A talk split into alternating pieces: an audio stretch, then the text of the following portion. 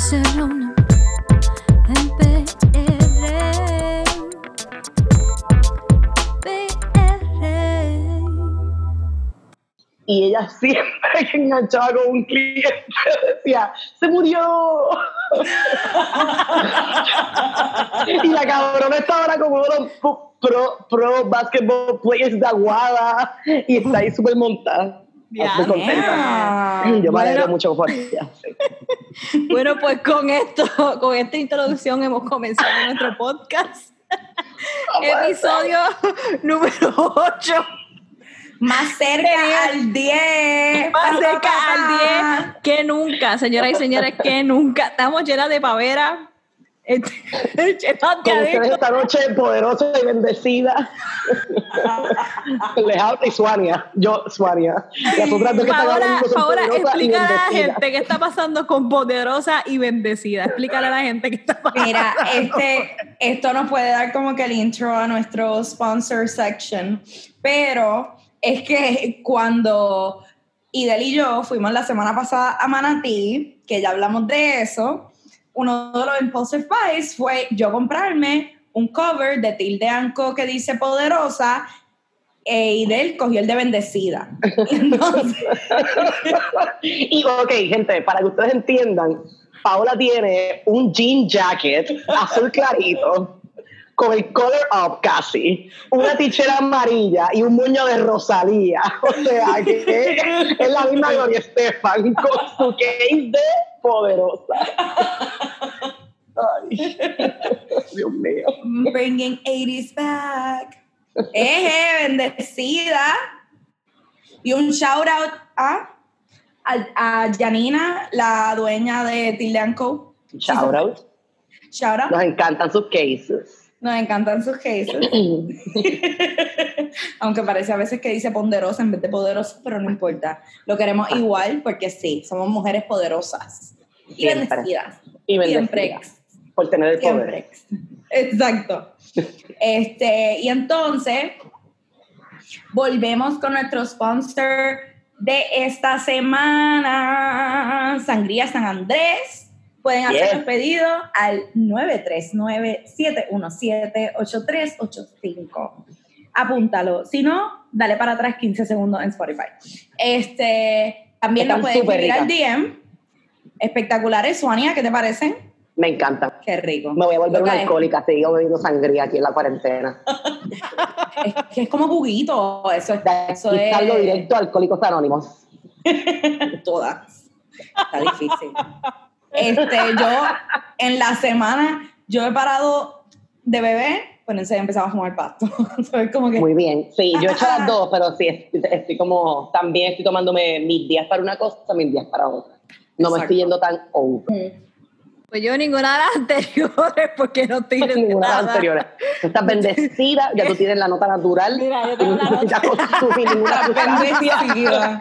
Estoy bendecida como mi cover que dice ven de des ven des ida porque está dividido es para para la obviamente porque no todos están viendo esto este porque obviamente no estamos no estamos compartiendo los videos del podcast pero el mío es de un iPhone 7 Plus y está dividido la palabra bendecida, so que se puede entender muchas cosas entre medio. Y el de Paola dice poderosa, pero parece que dice ponderosa.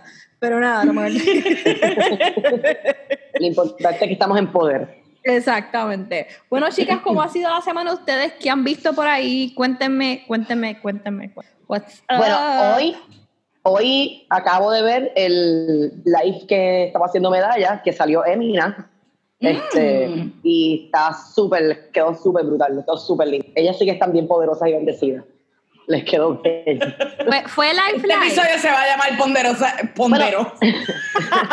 Poderosas y bendecidas. Sí, definitivamente. Definitivamente. Sí. Espérate, espérate. Este, ¿Cómo fue que yo te dije el otro día? No, no, Paola? medalla, lo de medalla, ellos están haciendo un live, entre comillas, o sea, es live porque ellas, sea, cada persona graba su instrumento eh, o su voz, eh, ¿verdad? En su casa, a la misma vez que las otras personas estaban acompañándola y entonces graban el visual y después los duros de ver que contrató medalla, que no sé quiénes son, me encantaría saber quién es la que está quién es la casa productora de, esta, de, estos, proyectos, de estos proyectos y estos eventos, eh, los editan, editan el visual, editan la música y todo queda seamless, o sea, queda súper lindo.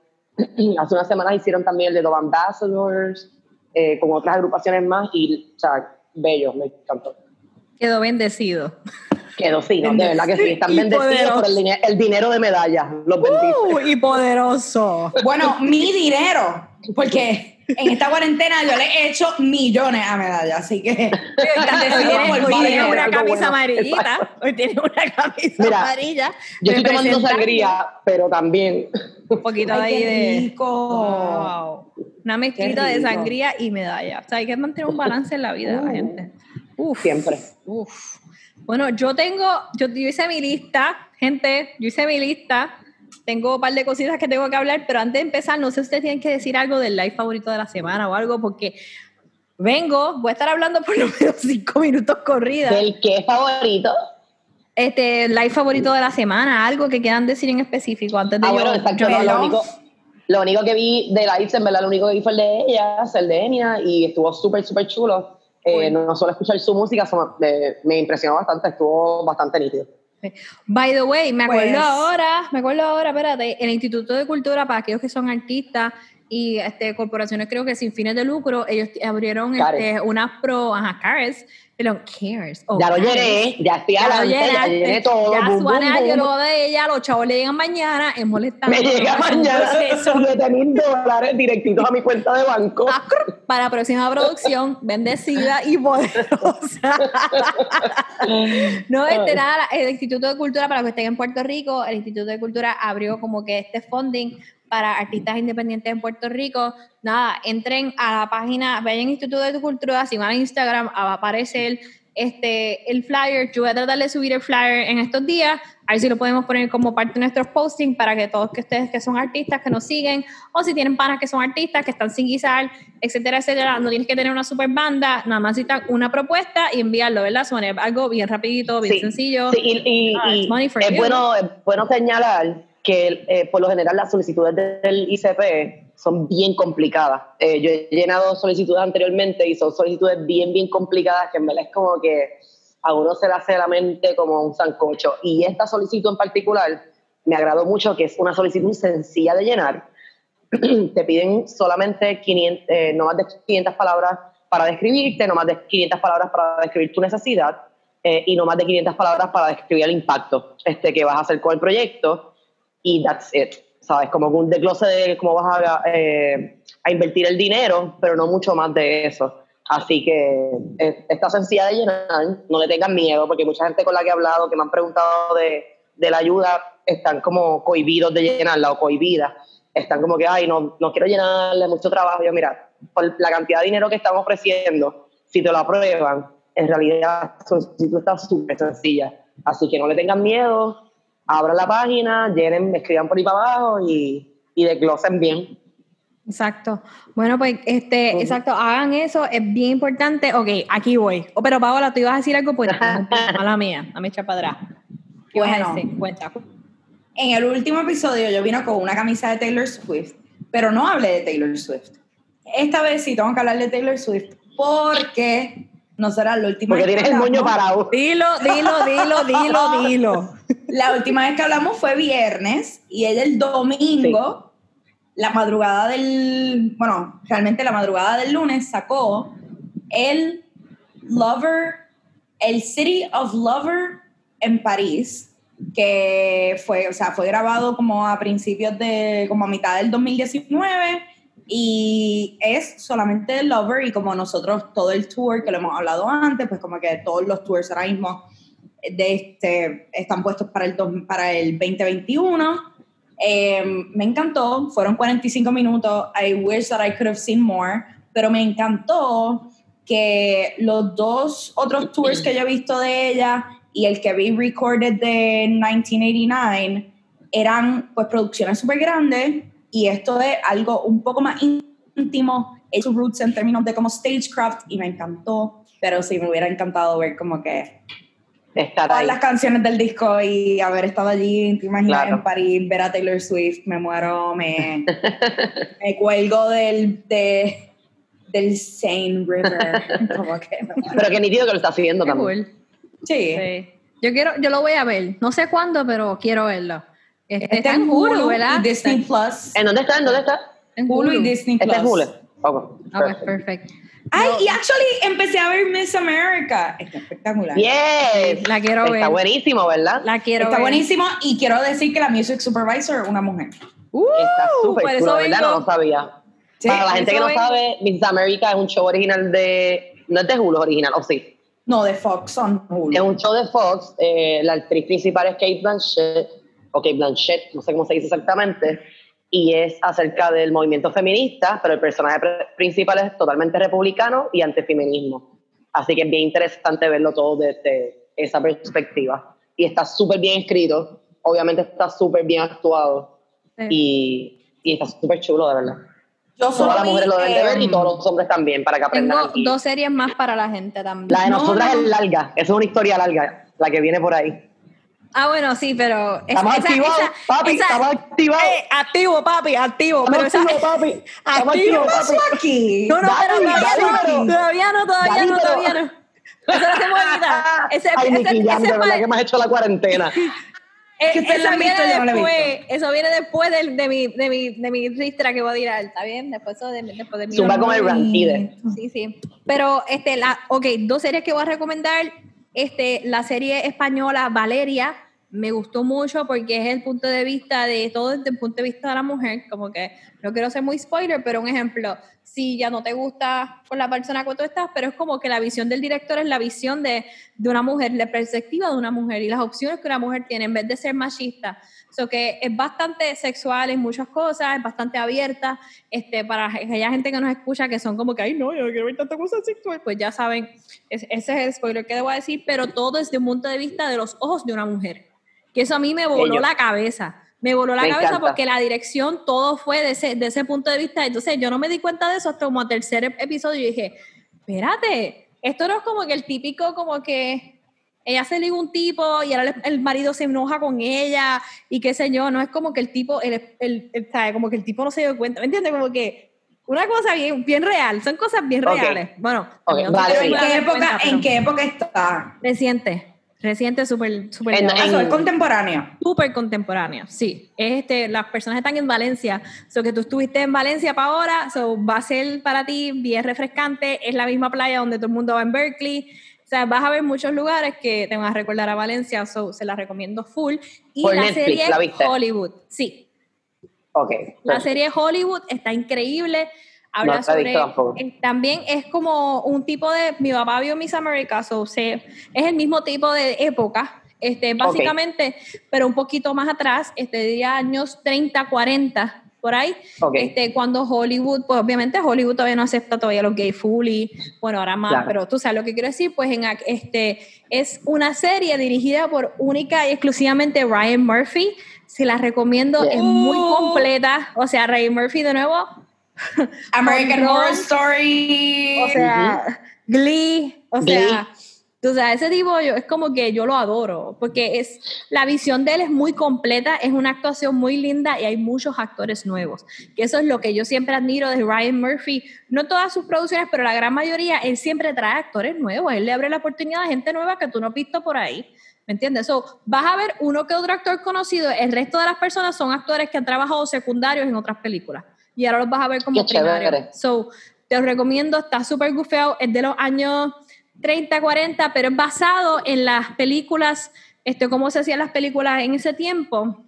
Y vas a ver la segregación de la mujer, vas a ver el movimiento feminista, vas a ver este, la segregación de, los, de las personas afroamericanas, este, vas a ver, ¿verdad? Con mucho respeto, no lo quise decir, ¿verdad? Por aquellas personas que nos escuchen, lo digo con todo el más respeto del mundo, este, la, toda la discriminación que ocurrió con todas las clases sociales. Lo vas a ver ahí y cómo se ha roto. Pero Ok. en un mundo perfecto, ¿sabes? En Hollywood vas a ver el mundo perfecto, vas a ver como que ¡ah! los derechos gays se pudo, ¿me entiendes? Como que... Sí, donde quiero no hay ni, ni una arruga, no hay nada. No hay, no hay como que, como que el equal, es como que una pareja gay ca- caminó a la alfombra roja en los años 40. ¿Me entiendes? Ya. So que eh, no les quiero decir más nada, está muy buena, es bastante fuerte, tienes temas, sí, yo digo con toda honestidad del mundo, es bastante gráfica en la parte de abuso sexual, este, porque eso es bien real en Hollywood, eso es bien fuerte, Claro. pero también ellos fueron, ellos quisieron ser lo más reales posible, y eso es lo que puedo decir, porque si has pasado por una situación así, mira, dale para adelante y ya, y pichea, porque Exacto. eso sí, quiero aclararlo, que eso sale bien fuerte. Es fuerte. Ok. Sí, es bastante Yo- fuerte. yo tengo- Esa parte yo tengo mis yo misma, de- yo, yo misma hice, "Wup", le di para adelante ciertas cosas porque yo decía, no me interesa verla, punto. Ya. Pero, pero la actuación es, o sea, es una producción, pero es una, es una cosa muy buena, es algo muy, muy bueno, muy bueno. O sea, para mí debe ser nominado un Emmy y cuidado sin Oscar. Ya, lo dije, lo dije, lo Ya. dije, lo dije. Oye, Perdón, me emociono, es que me emociono. Y me pegué mucho el micrófono, so, se va a escuchar horrible. Sí, a mí las dos series, las dos series que él ha hecho, Glee y American Horror Story, son hit and misses, como me gusta mucho al principio y luego como después del season 2 en adelante, season 3, me pierdo el interés por completo porque se va como, esperemos que en esta serie no le pase y no, y no me, ¿verdad? No me quite de la serie, pero, porque la voy a ver, pero eh, como que se va muy grandiose en everything, como que American Horror Story empieza a amar y después A se pone tan, sí. envuelve tanta y tanta cosa que es como overwhelming. Entonces en Glee me encantaba al principio y después como que, ok, pero los videos ya son como videos full de música, o sea, full con la producción total, no tiene como ese charm de como que, ah, esto lo hicieron los estudiantes o algo así. Sí, exacto. Tengo, Claro. este, estoy de acuerdo contigo. sí. A mí lo que me gustaba de Glee era que después podía comprar los CDs para poderlos hacer en audiciones y Ajá. perfecto, pues Sí. estaba mi tonalidad y todo y compraba el, el book y me aprendía la canción exacta. so. Pero sí, Yo a mí como bastante, que, en verdad. y como que el episodio de Glee cuando se fueron para New York, ese Ajá. Como que cuando y después el Corey se, mo- se am- o sea, él falleció, él te cometió Sí, suicidio. fallece. Eso Uh, fue sí, como un es revolú, porque fue como que, ¿cómo juntan mudarse de, de este small town a New York City y de momento todo el mundo tiene sexo, bien a lo loco, y de momento era como que un revolú y de momento Corey Sí. se mató. Fue como Sí. que ese Y- y- último y cómo season lo integran, parió. Cómo lo integran también a la serie, o sea, porque lo integran 100%. Entonces, es una cosa como espectador, Sí. para mí fue raro, porque para, como, espectador era, como espectadora era como que, ok, está chulo que lo integren, porque definitivamente para el cast debe haber sido bien, algo bien fuerte. Así que es bueno que para ellos lo integraron y lo Para trabajaron de esa Amy, manera. que fue la que y a la misma vez se puede ver un poco oportuno, ¿entiendes? También Ujú. como, como Too que ah, pues, todas las noticias de él lo estás utilizando para darle promo a tu show también. Es un poquito... Sí, Mm, sí. Mucha gente le criticó eso porque no respetó el Sí. tiempo de la familia, sino que Fue la muy rápido. Amy se llama ella, pero en la serie se llama Rachel. Este, ella literalmente tuvo que, te- ella no hizo nada más que en ese episodio ella no habló, solamente caminaba y cuando le tocó cantar hizo esa escena y ya y no Y volvió, ya. ahí no volvió a grabar por dos o tres semanas porque no podía. Eh, Ella no sí, eh, podía. fue muy fuerte. Yo Claro, siento que fue un mucho. poco muy apresurado. Sí. Sí, bastante. Bueno, pues si yo de Glee no conozco mucho, Da- dale, dale. pero... Dale, dale. No, no, yo, yo de Glee no conozco mucho, pero de American Horror Story sí. Y concuerdo con Swania en el hecho de que, o sea, el primer season estuvo espectacular, el de Murder House, pero para mí, de todos, todos, todos, como que el peak fue el segundo season que el de Asylum. Como que Sí. todo, el storyline, la actuación, the lighting, o sea, como que la iluminación y la cinematografía en Asylum fue como que eh, off the roof. Y después como que fueron, o sea, es que es difícil cuando tú you zoom up y después como que top that. Para mí realmente es, difícil tú poder top Asylum. Y Sí, no- y yo creo que la, la manera que él, que él como creador de un show siente que tiene, y soy yo acá, ¿verdad? Sacando especulaciones que yo no sé, yo no lo conozco, pero como que la manera que él siente la presión de top es como que seguir añadiendo y añadiendo y añadiendo como más y más cosas y qué sé yo, y, y tal vez esa no, como que siento que esa no, no es la manera de, de mantener una audiencia. Igual American Horror Story todavía está going, ¿verdad? Sí, o sea, ellos nunca sí, se sí, van a hacer show, así que No, no, es que a mí no me gustó más, pero a la gente le encanta. Pero cuando, cuando tú paraste de verlo. Yo lo paré de ver en el season, creo como tres, tres y medio, algo así. Que en verdad fue como que, ah, ya no puedo más. Y Glee fue lo mismo. Glee vi como hasta, como es de música, pues me, me envuelvo más por, por las producciones de los videitos que ellos hacen y qué sé yo, como son canciones que no conoces. Eh, eh, duró un poco más, pero también llega un punto que como que me aburro, es como too much. Sí. Ok, sí. Entonces, Sidel. Ahora. Ok, así me Sigue con escucho tu bien. rant. Así me escucho bien. Súper bien. Ok, Sí, perfecto. No tengo que estar como que. Los que no saben, mi micrófono es una bola de bolinche. Como un eight. o Exacto, como un eight ball. pronostica el futuro y las bendiciones. Exacto, Y las bendiciones y que soy poderosa. Miren, ok, tengo el review de- del concert review de Raúl Alejandro. Lo vi completito. Este, no lo vi en el momento porque en verdad tenía muchas cosas, pero después más la noche, sábado, me, me, me conecté. Tengo un par de puntos. No vi el live de, del concierto de... um, Nena, que yo no sé ni quién es Raúl Alejandro. Cuéntame primero quién es él. Nada, un artista, de- este, cantante de reggaetón, este, urbano, obviamente.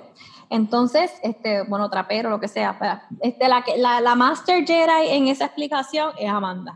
Eso yo te lo puedo decir de corazón. porque es la verdad, ella es la Master Jedi para explicarlo. Sí.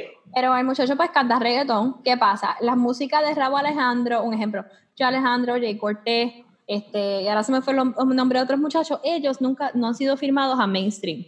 O sea, no han sido firmados a Sony, ni a Warner, ni a toda esta gente. Yo creo que Jay Cortés sí. No me acuerdo quién lo cogió.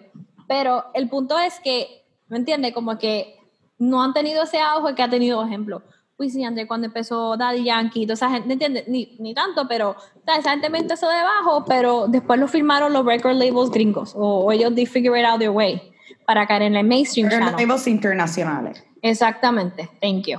Entonces, ellos no, no han caído. Ellos tienen, ellos están bajo unas casas indie puertorriqueñas que están súper chéveres y que tienen una visión para echar a sus artistas hacia adelante y que los respeto muchísimo, que están apostando a ellos. ¿Qué sucede? Este, eso es lo que, pues, lo que se de grabó Alejandro. La música, a mí me gusta él como canta. Él es cantante, cantante full. Él sí, obviamente te puede tirar, este, en escenario te puede tirar un poquito de gallo, qué sé yo, pero el tipo canta de verdad.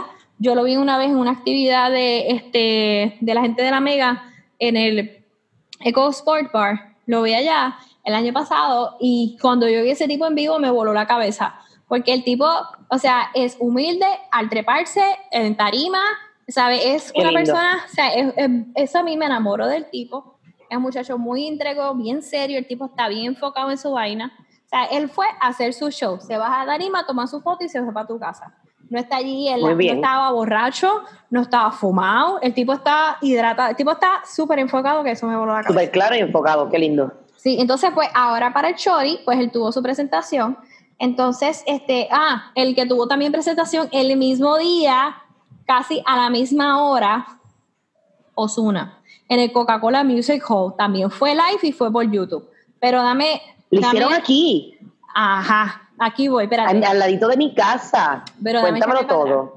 Ok, ya te cuento el chisme. Entonces, Por el- favor. Quiero saber el chisme. Porque Que me lo perdí todo. Podía haber, podía haber- podía haber ido para allá a romper la cuarentena. o el toque de queda. ahí bien brutal, así en la puerta. Entonces, Ajá. dice, el show de Rabo Alejandro, este, puse varios bullet points, pero puse, este, mano, el tipo bajando las escaleras del Choli, porque él empezó sentado. Espérate, espérate, espérate, espérate y él empezó a bajar las escaleras del Choli esto. cantando. Y yo dije, y no se fatigó en ningún momento, ni se cayó, ni se mató por la bajada Yo de lo vi, yo lo vi. Ya Y yo veo tanta cosa que yo no sé ni lo que estoy viendo. Yo, yo lo vi, sí. En realidad fue bastante.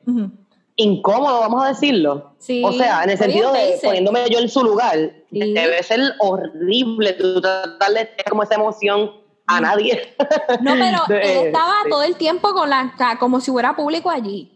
No, no, él mató, por eso te digo, pero en su posición poniéndome debe ser, es Sí. bien retante. No, y era, era- es triste y es frustrante porque él sigue, vamos, mi gente, vamos, cántala en tu casa. Esta parte Sí, exacto, tú estás saben". tratando de Así animar de a un público que no te está dando el feedback. claro. Exacto, pero tú veías la gente cantando en los chats, la gente, ah, Sí. ta, ta, ta, ta, tal parte de la Eso tiene que ser tan awkward. Super awkward. Pero a la misma vez, no, hombre, que entonces, algo también que pasó para ese concierto es que él, exacto, mm, se, devo- se, se desenvolvió súper bien, este, con todo, este, canta en vivo súper brutal, este, control de la voz en todo momento, que eso a mí me voló la cabeza, como que el tipo bailando y como que la respiración súper bien. El tipo terminaba la canción y pues estaba asfixiadito un poquito, pero no era como que, "Oh", sea, así como que no puedo. el tipo estaba como que I'm fine, ¿me entiendes? Como que I'm here, I'm good. Hizo cinco canciones sin tomar agua. Ya, mi respeto, mi respeto. Importante. Pues, Duro. Bubu, bubu.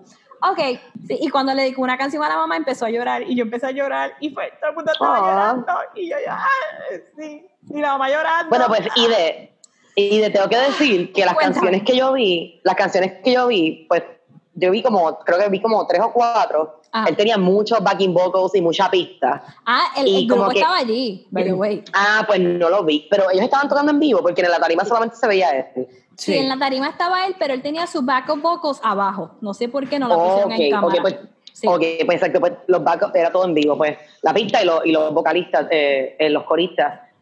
Siento que era como, que igual eso lo hace mucha gente, eh, era como dale. que voy al principio, tiro, tiro la pri- la primera línea y dejo que ellas terminen, que ellos terminen como que toda la vocalización eh, Literal. armoniosa y bella, así, como que tucu, tucu, y la, la gente atrás, "Ah". Sí, como que. Que- igual está súper bien, pero- Como que. Uh, Sí. uh. Y, Sí, como ah, que, y como que, ajá, Puerto Rico. Él estaba súper hyping, exacto. Eso. Él era, el hype man, él era el hype man de su propio show.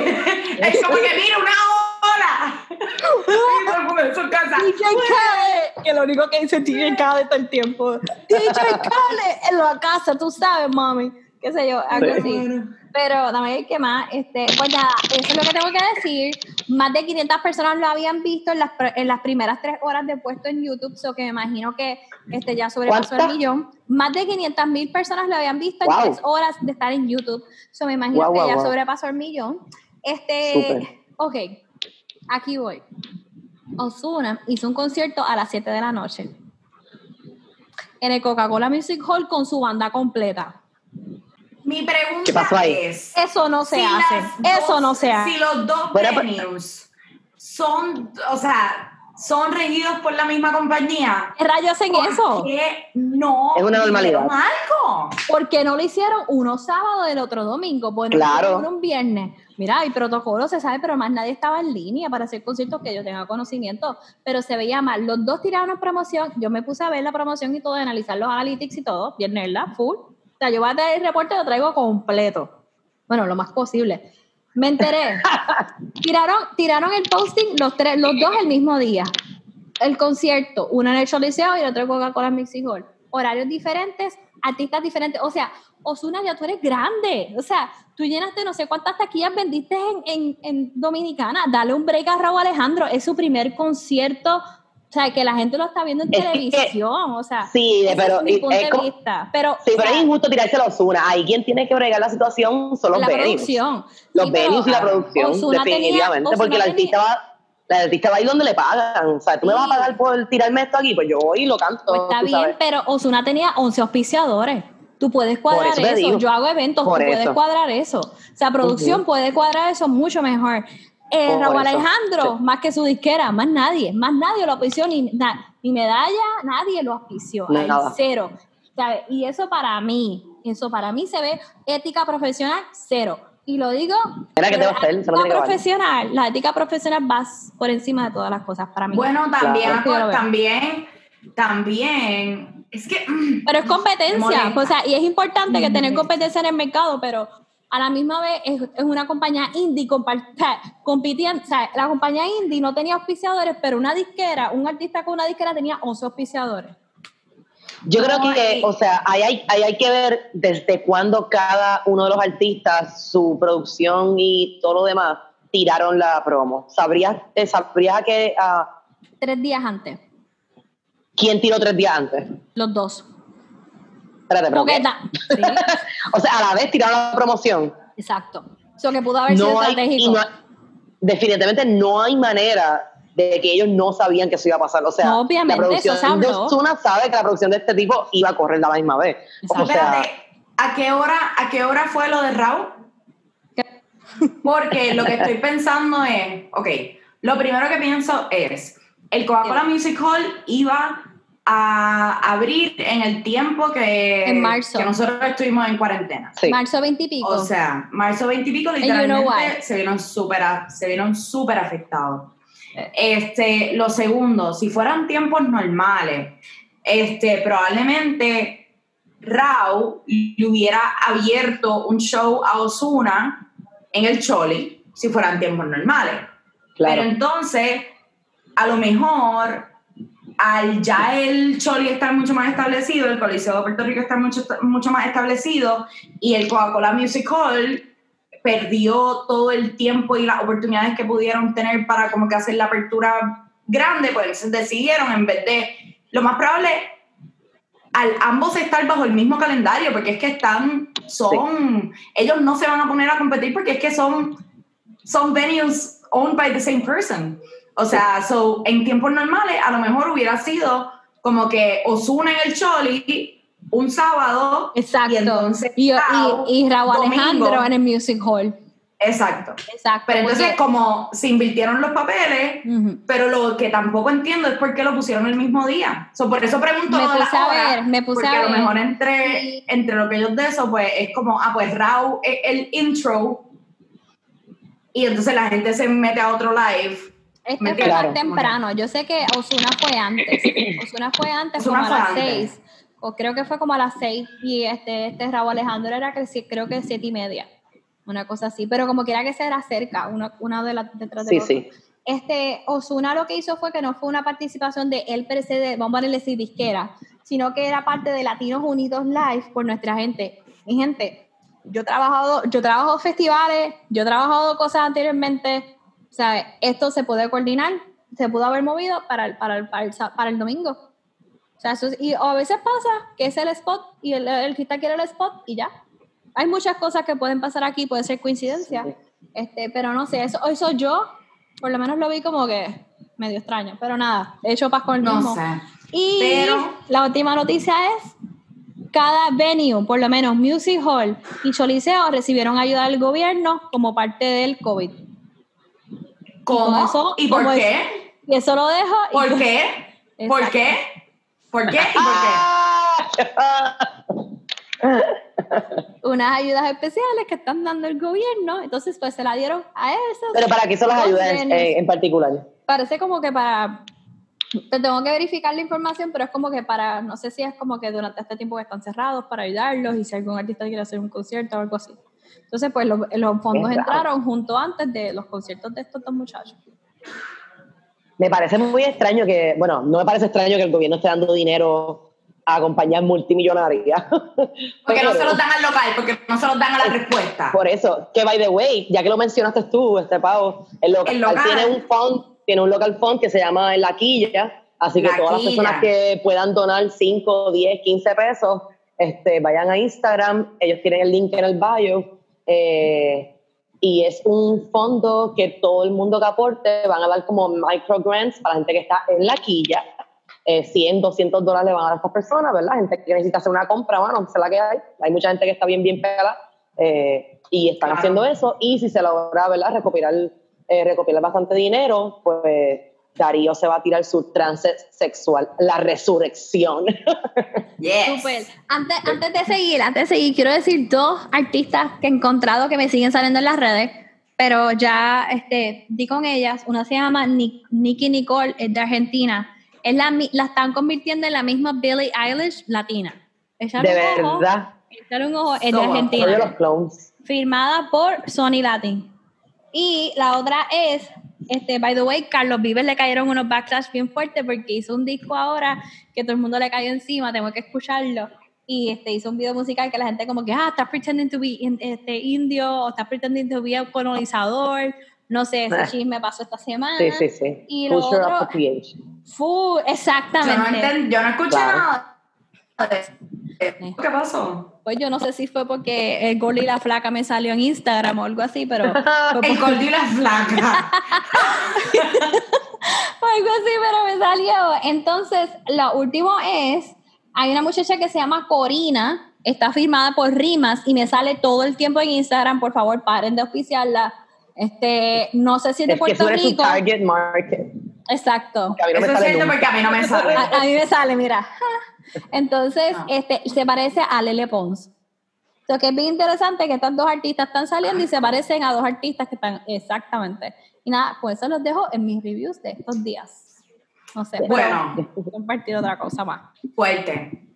Eh, ahora, con el hombre que no nos robó el corazón con su cocina, sino porque es parte de Cirque du Soleil, Omar Martínez. En la casa. Omar. Bueno, mi gente, para los que no saben, Omar, Omar es el muchacho que fue mi crush de la semana hace dos semanas, ¿verdad? Hace dos podcasts o tres Correcto. podcasts. Entonces yo dije que era mi crush de la semana, full, y él la escuchó el podcast, le gustó, le dije, mira, ¿te gustaría venir? Y me dijo que sí, y nada, aquí tenemos a Omar. Omar, habla. Omar. Aplauso. Tenemos budget. Está bien. No. Se escuchan bien de lejos. Y ahora, Mejor. Ahora Ah, sí. perfecto. ¿cómo Mejor. están? ¿Todo bien? Hola Omar, bienvenido. Gracias, gracias. Hola. Gracias por, por tenerme, invitarme. Claro. Eres nuestro primer invitado, ¿verdad? O el segundo invitado. Bueno, El primero, 100%. 100%. El primero fuera de Annelies. Exacto, fuera del grupo, Exacto, fuera del grupo de nosotros. como invitada. Sí, Exacto. pero fuera del grupo de nosotros, pues exacto, eres oficialmente nuestro primer invitado. Exacto. Esto- esto Primero te quiero preguntar que dónde tú estás Ahora mismo estoy en Oklahoma. Y qué haces en Oklahoma. Eh, yo tengo una hermana que vive acá. Este, entonces, yo, porque yo soy homeless, yo no tengo mi propio espacio desde que me fui a trabajar. En nuestro, en nuestro idioma se dice nómadas. Gracias. Sí. O gitano, No, gitano, un gypsy. Eh. Bueno, sí, yo, yo- yo estoy en Oklahoma, mi hermana vive acá y cuando pasó lo que pasó, pues yo estaba en, en Rusia en ese momento, entonces nos dijeron a todos que, que para dónde nos queríamos ir, a dónde queríamos llegar y pues yo, yo tenía la opción de irme a Puerto Rico, tengo a mi papá allá, eh, o la casa ¿verdad? De, de mi mamá y de nosotros, porque mi mamá ta- mi- me podía ir con mi mamá a, a vivir en Orlando, o me podía ir a donde mi hermana, o a Los Ángeles donde yo vivía, pero decidí irme con mi hermana, ahí está mi cuñado que está en el Army, y el, el- mi sobrinito que tiene como un año de edad, entonces por eso me fui para estar con ellos, Oh. y con el nene y eso. Este, bueno, y aquí estoy. Eh, fui como un par de semanas, hace unas semanas atrás, fui a Houston a hacer unos trabajos ahí que me cayeron de grabaciones y cosas, y volví acá. Entonces estoy entre Houston y, y Oklahoma, porque tengo gente que conozco en Houston y me prestaron espacios para grabar y eso. Pero eso, de aquí para allá, de allá para acá. ¿Cómo has visto toda la situación del COVID, ya que están diferentes Houston y... Bueno, eh, pues eh, en Oklahoma, en donde yo estoy, es una ciudad muy pequeña, que lo que hay aquí es, eh, es una base muy grande, pues por eso vive mi, mi hermana acá. Pero es una ciudad bien pequeñita, no hay mucha gente en la calle ni nada de eso, todo está tranquilo. Eh, salimos al supermercado y todo el mundo se cuida, qué sé yo, no hay mucha gente. Cuando fui a Houston, que ya es Texas, y Houston es una ciudad grandísima, yo vivía, yo vivía en Houston por 12 años. O sea, esa ciudad es como mi segunda, mi segunda casa. Entonces, este, ya yo sé más o menos cómo es la, la dinámica de, de, de Houston. Eh, es un estado republicano. No te Texas, preocupes. es- Sigue por ahí. tranquilo. Texas es un estado republicano, entonces, pues toda esta onda como que se ha ido bien, no sé si ustedes se han dado cuenta, pero se ha ido bien política en Estados Unidos. Este, Sí. pues, se quieren abrir, ah, quieren abrir todo, los republicanos como que no importa nada, no, no usan máscara, no se cuidan. Este, me sorprendí mucho que, que fui y había muchos muchos carros en la calle, mucha gente en la calle, gente sin máscara, gente con máscara. Y pues así como que no le importa mucho. Ahora, cuando pasó lo que pasó, yo estaba en Moscú y yo viajé de, de Londres a Moscú marzo 4. Nosotros terminamos el show en marzo primero en Londres. Todo estaba normal, pero ya estábamos escuchando como que de, de que no, que si algunos shows se están cerrando, que si esto de un virus y qué sé yo, y nosotros, pues, el trabajo de nosotros es diario, o sea, nosotros no, no tenemos tiempo de hacer mucho, o sea, vivimos en una burbuja. Entonces, este, Espérate, disculpa que te, interrumpe, an- eh, te interrumpa. Antes de, de seguir, ¿quieres explicarnos un poco en qué consiste tu trabajo para la gente que nos está escuchando que tal vez no sabe tu background? ah, Por ok, pues yo, yo soy hitman y yo me dedico a... Mentira. ¿Qué?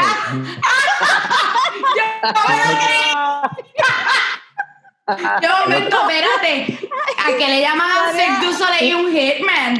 ¿Es the same thing as a stuntman? Exacto, yo como que yo. Suena se quedó. Was que ah, qué interesante, siempre había querido conocer uno. mi sentido del humor es, es bastante diferente. Claro. Eh, no, pues yo soy trompetista de uno de los shows del Circo de Soleil que se llama Lucia. El, el show mío se llama Lucia. Aquí, mira, tengo una camisa de Lucia.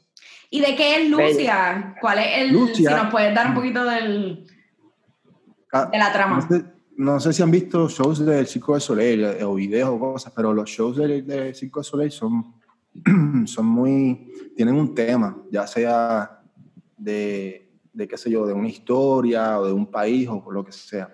El show mío de Lucia, el tema del show, del show es de México. Entonces, es como toda la onda mexicana, música, ¿verdad? La música es variada, muchos estilos, pero el, en inglés el, el lema, el show se llama Lucia, um, Awakening Dream of Mexico. Entonces, Ah, el- es como un sueño.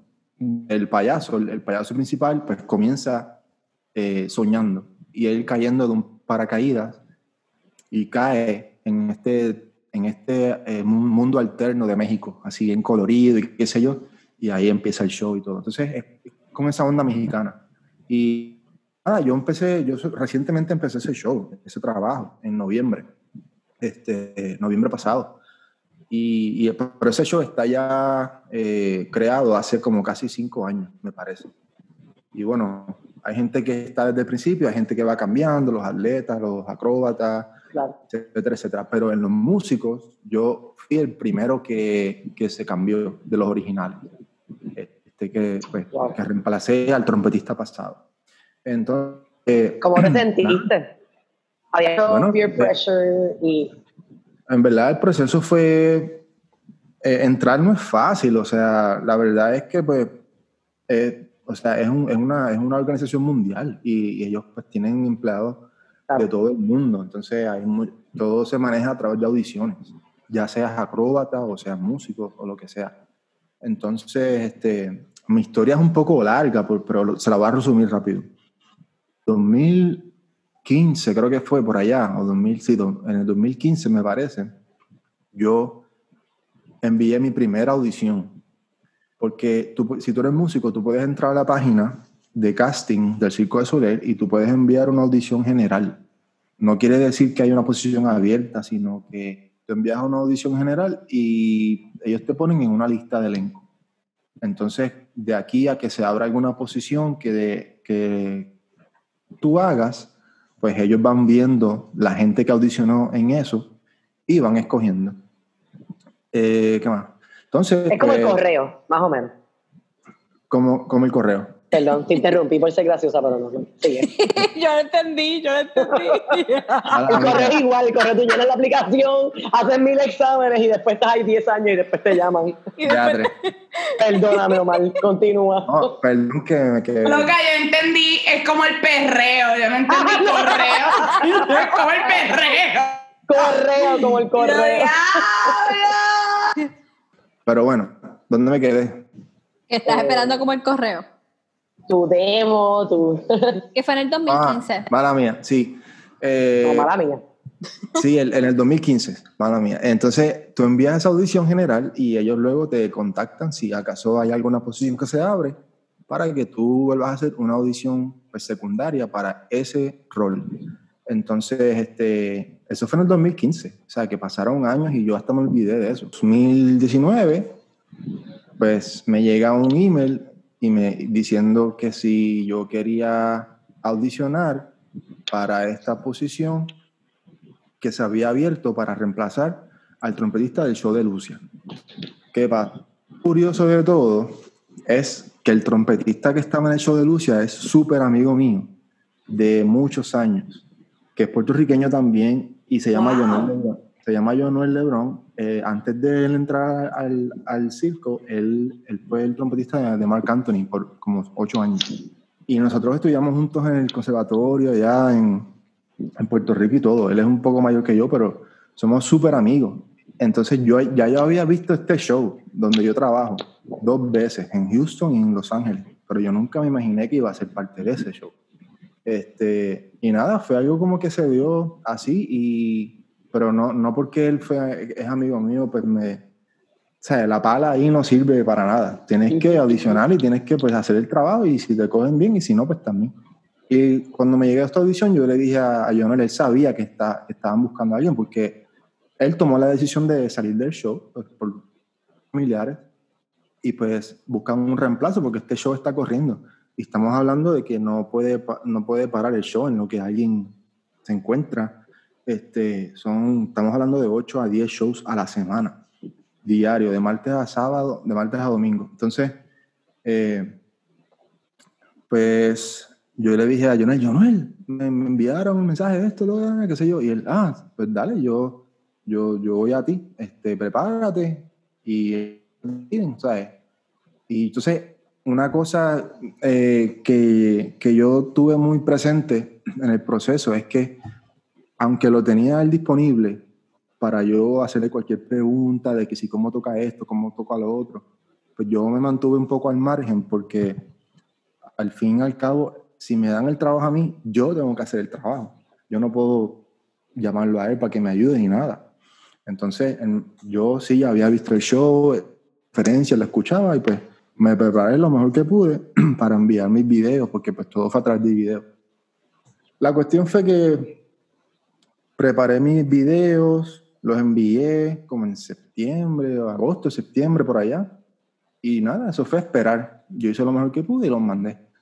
Eh, esperando, esperando, esperé como un mes, un mes y pico y me dijeron, este, me llegó un email un día y tú sabes, yo, yo estaba en mi apartamento en Los Ángeles y yo, yo abrí el email y lo primero que leo fue congratulations y yo como que rápido Wow. pegué el grito. Sí, qué emoción. No podía, no Qué emocionante. Lo primero que hice fue llamar a mami y gritar. Y, Ajá. le dije a mami, mami y yo gritando en el teléfono. Entonces, nada, fue súper, la, experiencia- la experiencia del proceso fue brutal, de entrar y todo. Cuando uno entra ahí, uno, todo el mundo que, que, que pasa a, ser, a trabajar para el circo tiene que pasar un tiempo en Montreal. Eh, este circo pues es canadiense, la compañía, y las sedes están en Montreal. Allá está, es, un, como, es como un campus de, bien- de lo grande que es. O sea, ahí hacen todo, hacen, hacen todos los props, todos los vestuarios, todo se hace a mano, todo, todo, todo, todo está allá. Y pues todo el mundo tiene que pasar un tiempo allá de entrenamiento y todo eso. Pues yo pasé un mes allá, eh, noviembre lo pasé allá. Y eso fue diariamente reuniones, que sí, reuniones, reuniones de taxes, que te explican lo de los taxes, que sí, eh, prueba médica para el seguro médico, otra reunión de otra cosa. Este, yo uso espejuelos y obviamente como yo, mi, mi, personaje sale al, al escenario, yo no puedo estar con mi espejuelo.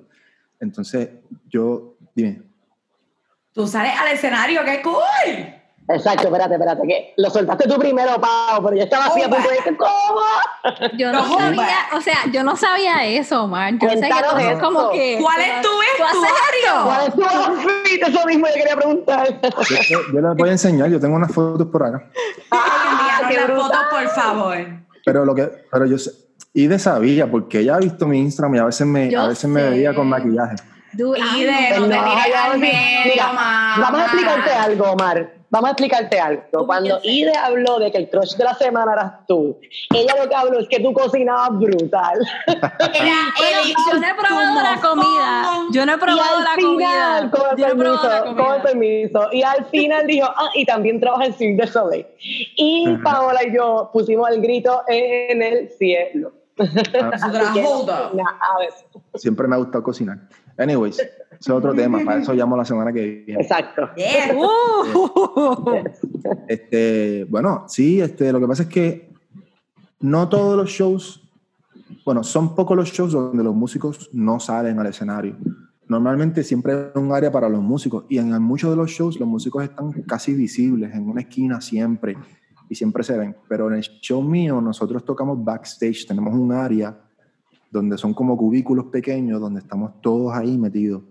Y nosotros tenemos el televisor donde pues, qué está pasando en escena y todo pues tenemos in-ears que son audífonos ¿verdad? acá en los oídos donde nosotros nos podemos hablar y comunicar y escuchar el director y todo eso y este pues nada yo tengo yo toco cinco diferentes instrumentos trompetas pero son de diferentes tamaños y todo este también toco percusión y canto también eh, coros en, en varias de las canciones del, del show pero este antes de ir ahí hablemos un poco de Montreal, porque Montreal es bien interesante. Este, ahí es donde, es, ese es el primer contacto que tienes tú cuando tú entras al circo. Y, y, rápido vas ya entrando en esa cultura. En verdad es como una subcultura, porque la gente que trabaja en circo son, o sea, eh, son, no diferentes, pero son, es una, son, ¿cómo te digo? Eh, está- Excéntricos. ¿no? no, no tanto así. No, o sea, ok. me, estoy- me refiero a, a lo que estábamos hablando de nómada. ¿entiendes? Claro, ok. Sí. tú, vas, tú dejas tu vida para entonces dedicarte a eso todos los días de tu vida, ¿entiendes? Y este, pues nada, super, el trato súper chévere, obviamente allá pues se habla francés, y, y, pues yo no hablo francés, pero, pero el revolú de francés con inglés y toda esa mezcolanza. Y nada, mis días eran como de 10 a 12 horas cada día, entre reuniones, tenía clases de actuación, porque pues, obviamente en algunas partes del show yo estoy en, en- en el escenario. Entonces, clases de actuación, clases de esto, clases de lo otro, clases de canto con una maestra de canto, este, tres a cuatro horas diarias en el instrumento, pasando el show, revisando esto y lo otro. Y nada, este, diariamente, eso fue un mes allá. Termino, eh, termino Montreal y de ahí me envían derechito a, a donde estaba el show en ese momento, que era en Vancouver, Canadá. Y ahí entonces pues me veo con Jonuel, que es mi amigo, que está tocando el show. Pasé todo el mes de, de diciembre con él. Y el mes de diciembre fue la transición entre él y yo. Yo hacía algunos shows a la semana, me iba integrando poco a poco. Perfecto. Eh, antes, de ver el antes de hacer el show y llegar allá, me, me tenía que aprender todo el show de memoria, todo, todo lo que está pasando en el escenario, por dónde tengo que caminar, a dónde tengo que mirar cuando esté en el escenario, qué tengo que hacer, y etcétera, etcétera, todo eso. Este, y nada, la experiencia fue surreal porque es como un sueño entre, llegar a, a, a trabajar para, para esa organización como músico, yo creo. Y también quizás todos los acróbatas, ¿verdad? Que, sí, pero eh, nada, muy agradecido de esa oportunidad. Y, nada, el diciembre fue la transición con Jonuel. Me ayudó muchísimo la transición y todavía me acostumbro porque no es lo mismo tocar. Yo vengo, el guiso que yo tenía antes de este era con Ricardo Montaner. Y yo estuve con Ricardo Montaner como dos años. Y nosotros pues viajábamos y hacíamos cuatro a cinco conciertos al, al mes.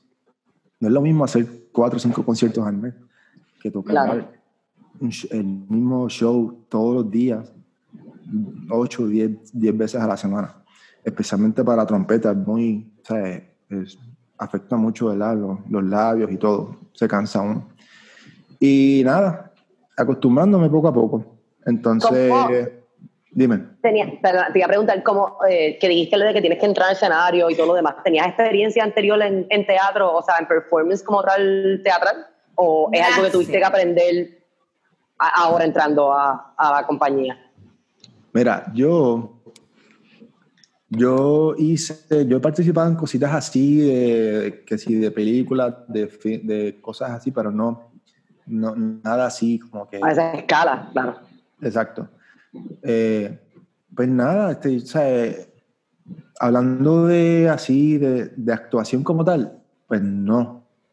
Y de- yo soy alguien como que muy, eh, ¿cómo se dice? Muy un poco tímido para esas cosas. Especialmente cuando estaba en Montreal con la maestra de, de actuación, ella obviamente excéntrica, esta cosa de qué sé yo, entonces ella me, me- ella solamente era ella y yo en este cuarto gigantesco y yo tenía que hacer cosas y ejercicios que ella que ella me dijera no haz esto imagínate que estás aquí qué sé yo Qué intimidante. súper incómodo So Ajá, súper yo intimidante. muerto. Sí. O sea, como que Tienes que como, supongo que tienes como que dejar todo ese miedo ir y ya. O sea, la verdad mira o es que enfocarte en tu meta y ya. Lo que pasa, mira, yo pensé en todo esto y, y- y la, yo siempre he sido atrevido para las cosas de música y para las cosas de, de hacer algo. Yo siempre he sido atrevido y me, la- me, me- me lanzo a hacer las cosas. Este, y- pero con, esas, co- con eso, pues me, se me hizo como que un poco así, medio tímido. Y el día que yo dije, mira, que se chave, voy a, hacer, voy a, voy a tratar esto como, como, como yo trato la música. Voy a ser atrevido Claro. y lo voy a hacer. Porque a veces yo hago pues, monerías así con mis amigos y qué sé yo, y, y, y se ríen, como que a veces soy gracioso, qué sé yo. Y nada, y, y un día llego y nada, y, ella, me, ella me dijo como que ella súper contenta como con, lo, con lo que estaba haciendo, porque son ejercicios como que aquí camina de aquí para allá y cuando vayas por la cuando yo te cuando yo aplauda, tú te vas a frizar. Entonces, pero te Ok. vas a frizar de una manera como que bien artística, así como que. Y tú como que, what Sí, do you una super mean? Entonces, entonces cuando yo hacía- Yo hubiera cuando hecho hacía- Vogue. cuando yo, cuando yo lo hacía así bien de mono, bien así como que bien gracioso, entonces ella me decía, yes, yes, that's it, that's it. Entonces, Sigues siendo un payaso, te va súper bien. exacto. Y espérate, ay, sorry, continúa. No, Vivi. No, que, que quiero saber como que los vestuarios, ¿cómo eran? Como que, porque para un músico, yo me imagino Los que pues, vestuarios, eh, sí, yo tengo una foto que te, te voy a Tienes fotos mostrar. por ahí, ¿verdad?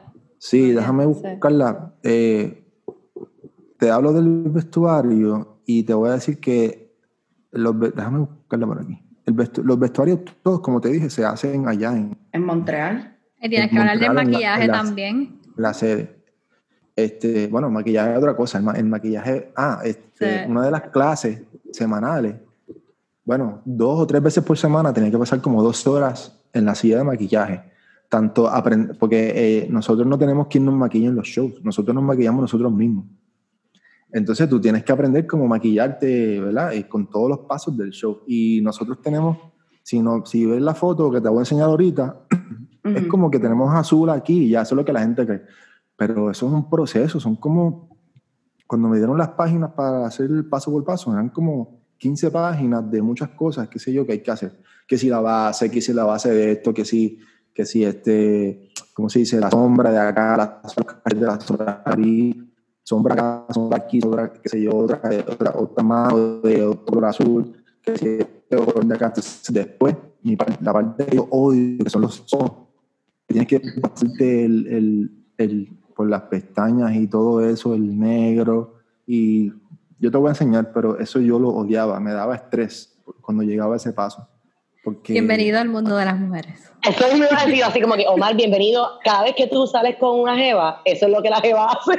La jeva hace como- salir y específicamente el ojo es como que el ojo es como, Es un proceso como de dos como horas que más o menos. así, y después arriba, después abajo, después, ajá, después acá, después, primera vez, la primera, a ti te enseñan de, mira, la primera vez que tú en- te sientas en la silla, ellos te, la, ella te maquilla completo para que tú, para, para- obviamente para sacarte las, para que ella te saque las fotos que van a estar en el récord y también para, para que tú te veas cómo te maquilla, cómo te maquilla ella y esto y lo otro. Ujú. Eh, la otra sesión, ella te maquilla la mitad de la cara y tú te maquillas la otra mitad tratando de hacer lo que ella hi- hizo. ¡Wow! Qué reto, intimidante, me muero. ¡Qué reto! Sí. Ellas son súper chéveres, o sea, ellas son súper chéveres. Y este, la, otra, la otra parte, pues, es tú, paso por paso, leyendo y todo con las brochas. Yo uso como, son como 25 diferentes brochas que yo uso siempre, de diferentes tamaños, de todo. Entonces, este, eh, nada, todo, todas las semanas practicar hasta que tú te lo, lo hagas completo. La primera vez que yo me lo hice, me tardé una hora y 20 minutos. 20 minutos haciéndome yo eso las primeras veces. Ahora mismo me estoy tardando 40 minutos, que todavía es mucho, mucha gente lo hace rápido. Sí, pero, o sea, el tiempo que llevas está súper bien. Sí. Y nada, los vestuarios pues se hacen allá, este, tan pronto llego, tan pronto está, bueno, una de las cosas que hacen cuando estás en Montreal es que tienes que pasar al, al área de vestuarios y ellos te van a hacer un scan de todo tu cuerpo, de tu- desde la cabeza hasta todo. Te ponen en, tienes que quitarte la ropa y ponerte un, un licra de esos y todo, así. Es como, es como de la de las de esos de TSA que, te- que ahora vienen que tú como que you have to hold your breath. Sí, que Casi, casi. Eh, ellos te, te, te miden de todo, eh, eh, pero con cinta. Las doñas te miden con la cinta todo, pero todas las partes, de aquí para allá, la planta de los pies, eh, todo. Entonces, eh, todo el vestuario pues, es a tu medida. Todo es a tu medida, desde la cabeza a los pies. Y este, nada, eh, te miden todo. Al final, el vestuario tuyo, el vestuario mío nunca, nunca estuvo ready cuando yo estaba en Montreal. Ellos me dijeron, mira, tú vete para Vancouver y allá te va a llegar allá el, el vestuario. Ok. tuyo". O sea que ellos tienen, están tan seguros de las medidas que ellos hacen que ellos saben que te va a servir. Es incómodo. Es, es medio licroso. O sea, licra también. O son poliéster. Bueno, la, Ujú. no, o sea, el- los músicos de este show estamos vestidos como con un traje. Y sí, Ok. el gabán, el gabán pues, tiene, tiene como... Estoy buscando una foto que, de eso, pero no la encuentro. Ahorita voy a dejar que ustedes hablen para yo buscarla, pero tiene como que hasta tiene alambres y todo, porque tiene unas pullas aquí así, que salen. Los, hom- la hombrera, exacto. alambre, ajá. Entonces, la camisa es una camisa como de vestir de manga larga, pero el, el material es una cosa que yo no sé ni de qué está hecha, porque estas camisas se lavan a diario. Estamos hablando Claro. de miles y miles de lavadas y se ven como nuevas siempre. Las camisas son caras. A mí me dijeron algo como que las camisas nada más valían como 2.000, 3.000, hasta 5.000. Eso debe ser como del mismo material que hacen el suit de Spider-Man o algo así. Entonces, la Legal. camisa, algo, algo bien curioso es que la camisa no es como que yo me abotono y ya y me la, y me la- me la pongo por dentro del, del- del pantalón. Las camisas vienen hasta abajo, es como un licra. O sea, tú- yo me tengo que meter en el licra ese para que la camisa se quede dentro del pantalón. Que es como un bodysuit. Eso es lo que iba a decir, que es como un bodysuit con un speedo No, pegado. nosotras pasamos por eso 40 Todos los veces. días. Lo que pasa es que los hombres no están acostumbrados. Bienvenido. Exacto. Entonces, Y todo- con- Mira, pero ¿cuántos? Exacto. ¿Cuántos sets te dan de esa ropa? Porque tú dices que las lavan miles de veces. O sea, ¿cuántos sets te da del tu? Una, o sea, yo tengo un, un set de ropa y eso día, o sea, ok, lo que es la camisa, este, lo que es la camisa se lava a, a diario. Lo que es el traje, pantalón y gabán, ellos lo envían a un, a un de estos, ¿cómo se llama? Un clean laundry. Lo envían semanalmente, una vez a la semana. Este, Ok. Y nada, las botas también, las botas son a medida. Y nosotros dejamos todo eso ahí en el trabajo, o sea, tenemos nuestro, el, el- el lugar donde nos cambiamos y todo. Este, pero sí, es un- fue, un- fue, fue un, un poquito de acostumbrarme a eso, porque verdad, yo nunca he tocado así como que con un uniforme así, ni maquillado, ni nada, ¿entiendes? Aunque el maquillaje no se siente. Lo único que tengo que tener cuidado ya que me lo pongo, pues no tocarme la cara o, o qué sé yo, este, Así que tú tenías práctica de COVID antes de que empezara el COVID. Exacto.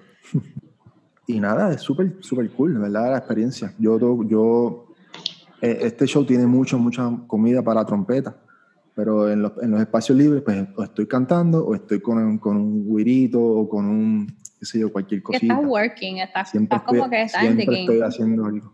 Sí. Sí. Qué cool. No, entonces, fue un fact. Yo le iba a decir a ustedes, a mí me ofrecieron para, para du Soleil. ¿Qué? Hace tiempo. Chan, chan, chan, plot Y yo, y yo como que, y yo hice como que, ¿sabes qué? Ahora no. Y fue como que, ¿Pero para qué? ¿Para cantar? Sí, para cantar en los shows. El, el, el, el tipo de, el que toma las decisiones de las audiciones fue Berkeley. Nena, ¿qué? ¿Y por Entonces, qué pues, que no? Pues mi hija, porque tú sabes, music business y, y nada, en ese momento estaba bien enfocada como que management, music business, esto esto es lo que es. Y ahora pues, como, como que me arrepiento un poco porque eso me pudo haber abierto puertas y llevo Y la tres años sin experiencia también cantar, llevo tres años sin cantar formalmente y honestamente me hace demasiada falta. te hace falta. Sí. So que nada, vamos a ver si algún día lo hago, pues. Sí, ya tienes Omar ahí sure. Exacto. No, pero este, pero sí, to- lo he tenido como que ahí. Vamos a ver qué pasa. Let's see, let's see. I'm not sure. Qué chulo. Pero sí, quiero decir. Ya. Ay, mamá. Yo quiero saber, tengo, tengo, okay, I have so many questions, but I'm gonna just like dumb it down. Uno, ¿cuántos otros puertorriqueños hay en Cirque du Soleil que conozcan? Este, ¿cuántas personas hay en el, en el elenco del, del show en el que tú trabajas? Ajá. Este, y tercero, are there any strings? Eh, eh, ok, te digo. Eh, la primera, puertorriqueños, ¿cuántos hay? Pues mira, en mi show yo soy el, el único. Eh, oh, wow. No es tan común así que hayan, eh, bueno, hay muchos, bueno, es que, es que no es común que hayan muchos acróbatas puertorriqueños, eso no es como que lo de nosotros, ¿entiendes? Pero sí hay este, puertorriqueños músicos. Te digo que solamente somos dos, que yo sepa ahora mismo, en, todo, Wow. en, toda, en toda la compañía. Y la otra muchacha es una baterista que se llama Didi Negrón. Tienen que buscarla para que, para que la, la sigan. La voy a buscar. Ella toca en el, en el show más importante del Circo de Soleil que se llama Alegría. Ese show es un show legendario. Oh, my Ella tocaba en otro sí. Ella Perdón. toca en Alegría y toca batería bien brutal.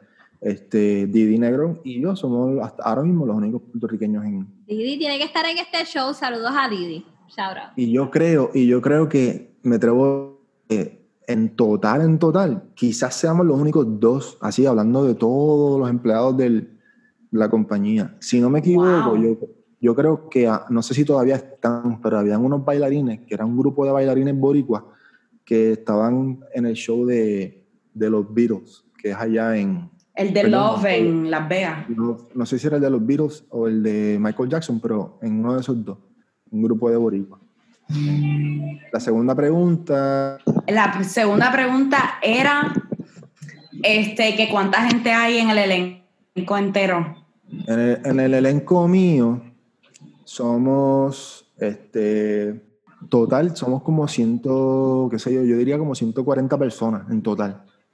Ok. Eh, somos, so- somos como 50 artistas y los gente de técnicos, ¿verdad? Del, del área técnica, tan- tanto que si son riggers, que si, este, que, que si están colgados por allá, colgados por acá, los de luces, los de sonido, los de los props, cada uno, cada cual tiene su, su trabajo bien marcado y, y tiene un, ¿verdad? algo que hacer.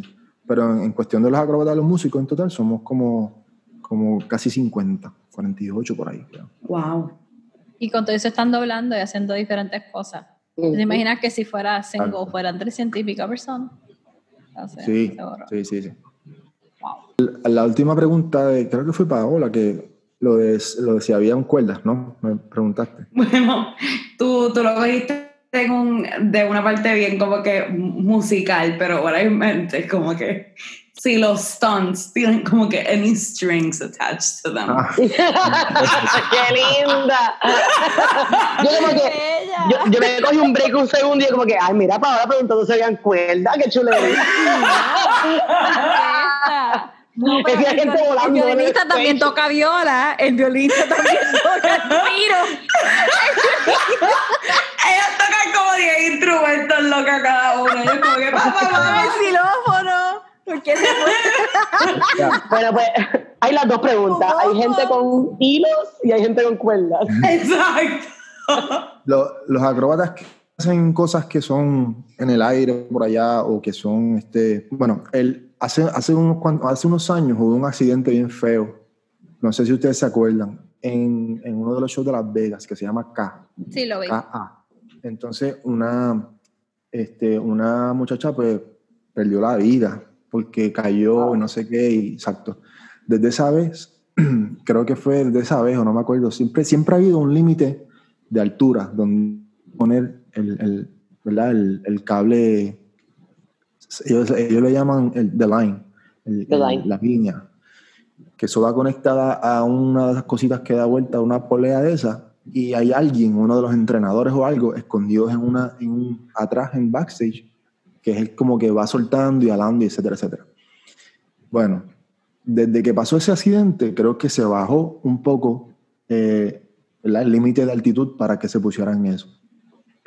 Con todo eso sigue siendo alto. O sea, estamos hablando de, no sé, quizás uno sobre dos pisos para arriba, entonces se ponen en el de esto. Y, eh, pero la seguridad es súper, súper importante. Ellos, todo el, el equipo técnico, ellos diariamente chequean que todo esté funcionando.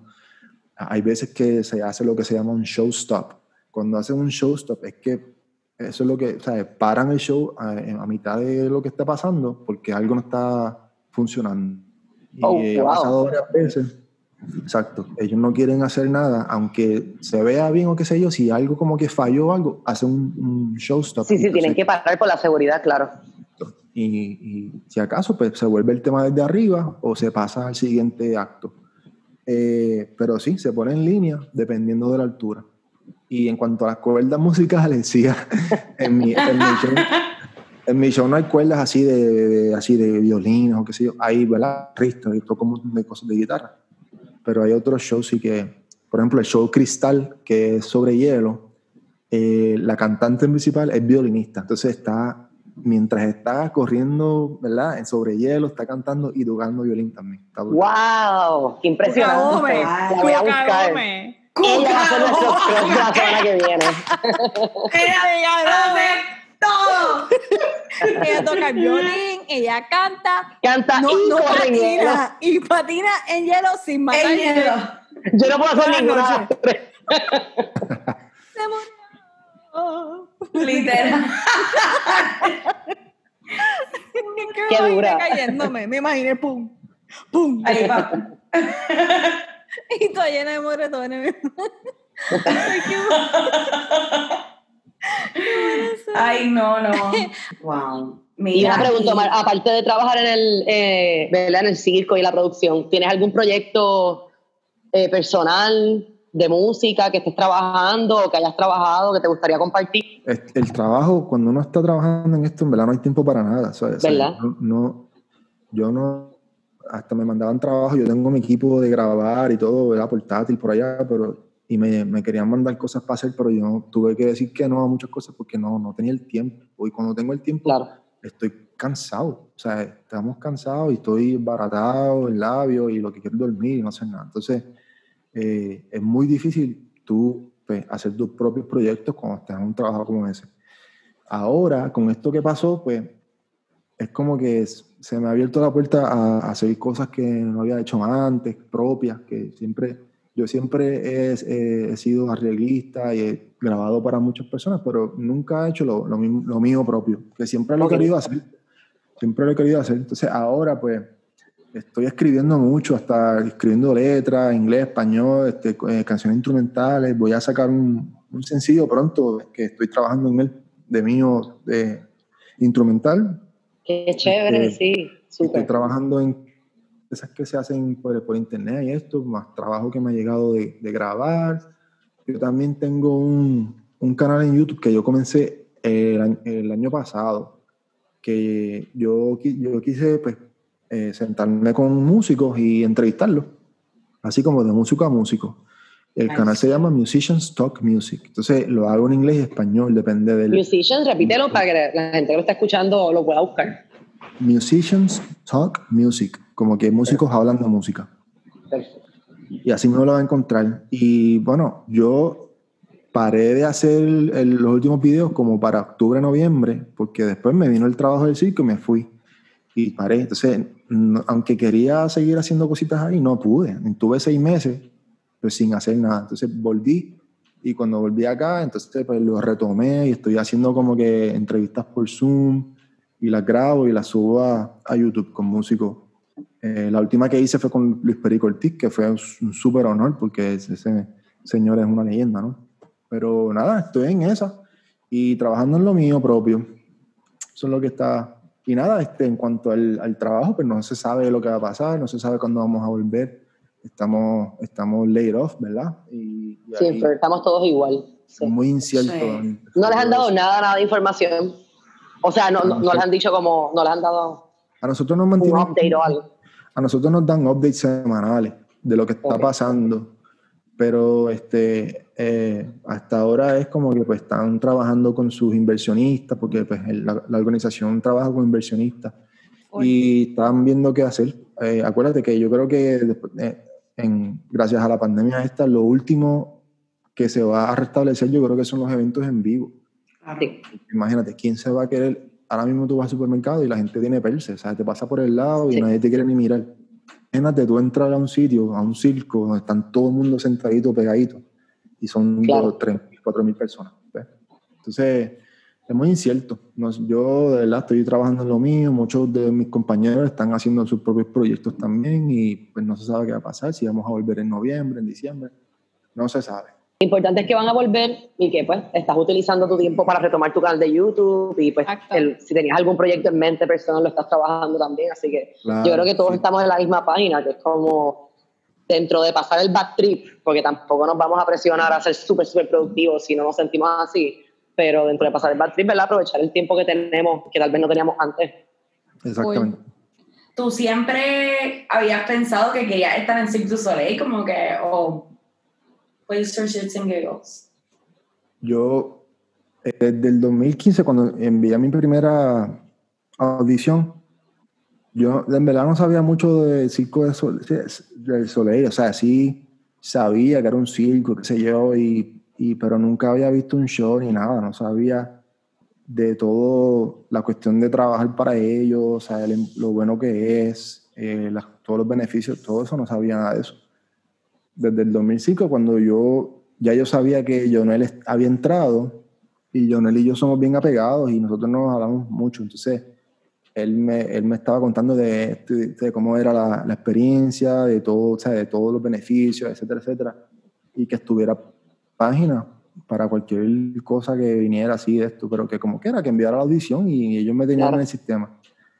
Y lo- ahí fue que aprendí todos los de los beneficios, lo bueno que es, y obviamente también, eh, en fin, o sea, eh, es un trabajo que paga muy bien, paga muy bien. Entonces, nada, desde esa vez yo, yo dije, bueno, algún día quisiera ser parte de eso, pero desde esa vez no había ninguna posición de trompeta, porque no, es, no está la trompeta en los circos de Soleil. Hay, hay, hay, qué sé yo, yo podría decir que hay como cinco, seis o siete shows donde hay trompeta. Y la audición mía, después que yo, ¿verdad? Que yo entré y todo, alguien me dijo que la audición mía era entre 10 trompetistas más. Éramos como 10 o 11 trompetistas audicionando para mi posición y hasta que me la, ¿verdad? Me la gané yo, que yo, Wow.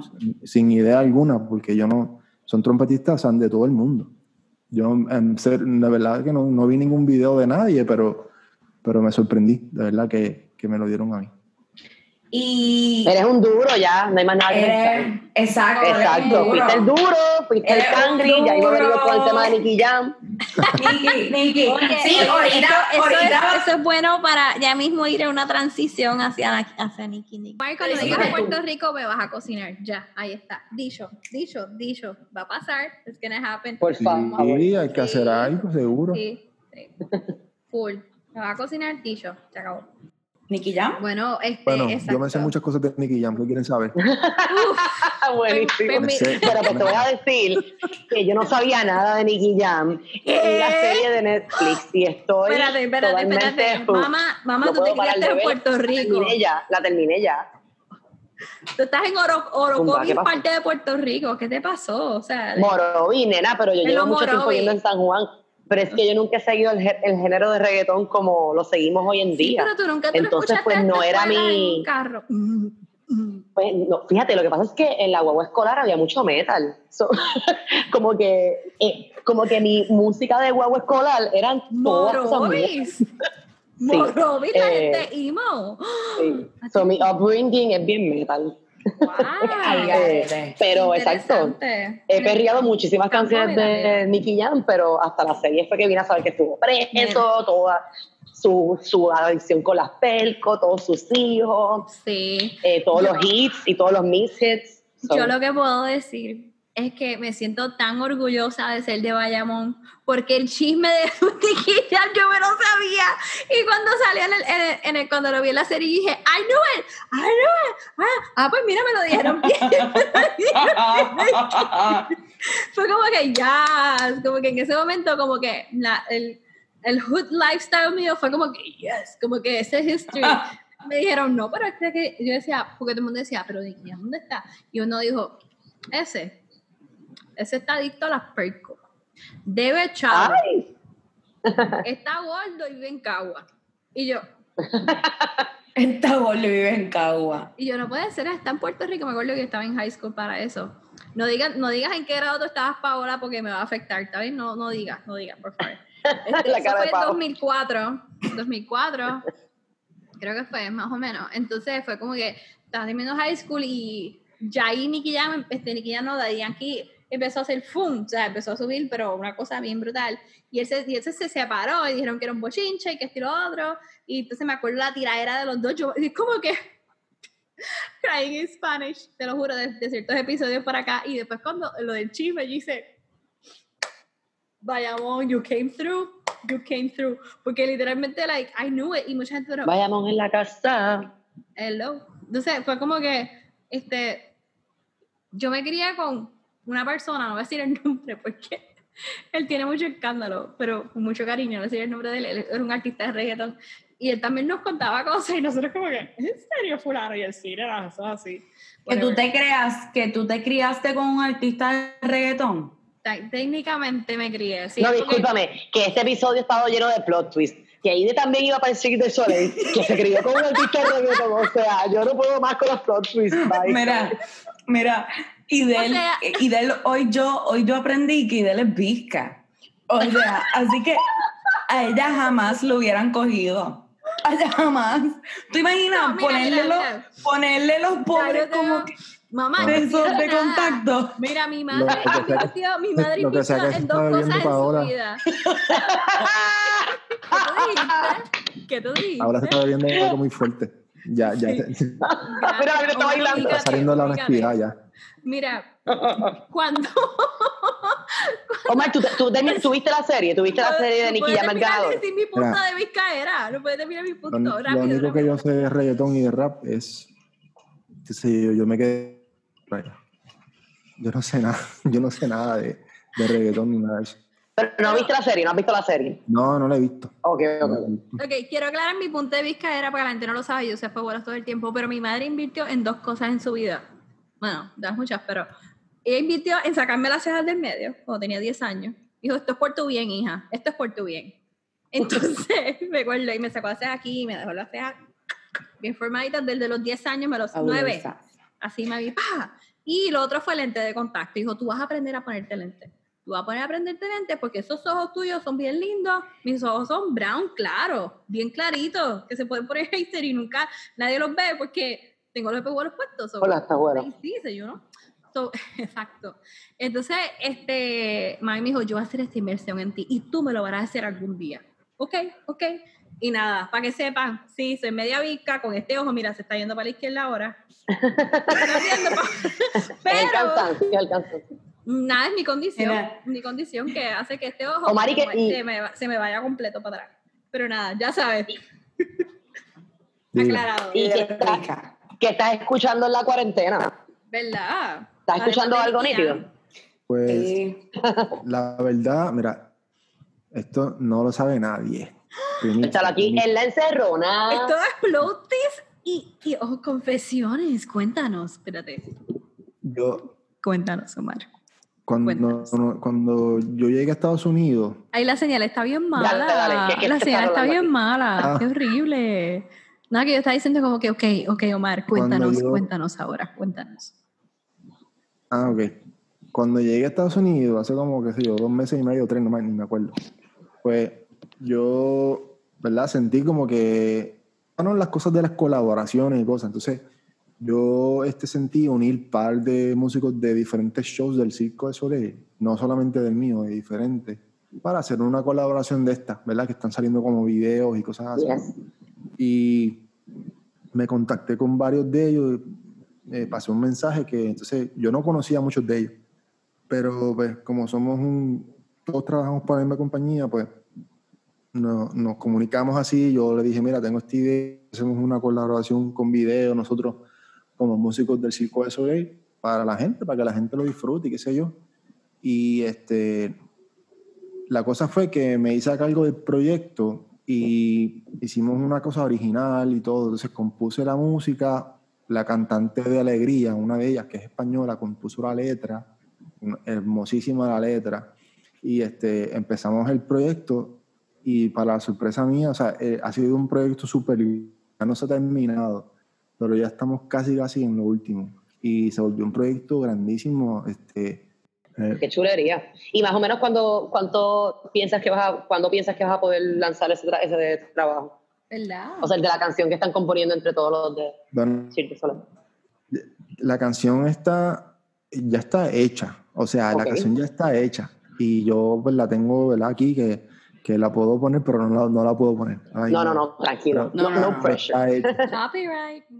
Mira, pero volviendo un momentito, ok, que tú terminaste de ver la serie, alguien aquí está Yo viendo la la, terminé serie. de ver. Oh my La god, terminé la de ver. terminaste Tengo, de tengo algo que ver. preguntarte, Ide. No la Mira, terminó de mira, yo ver, cogí esa no la serie, mira, van, ver. van, van, dos días.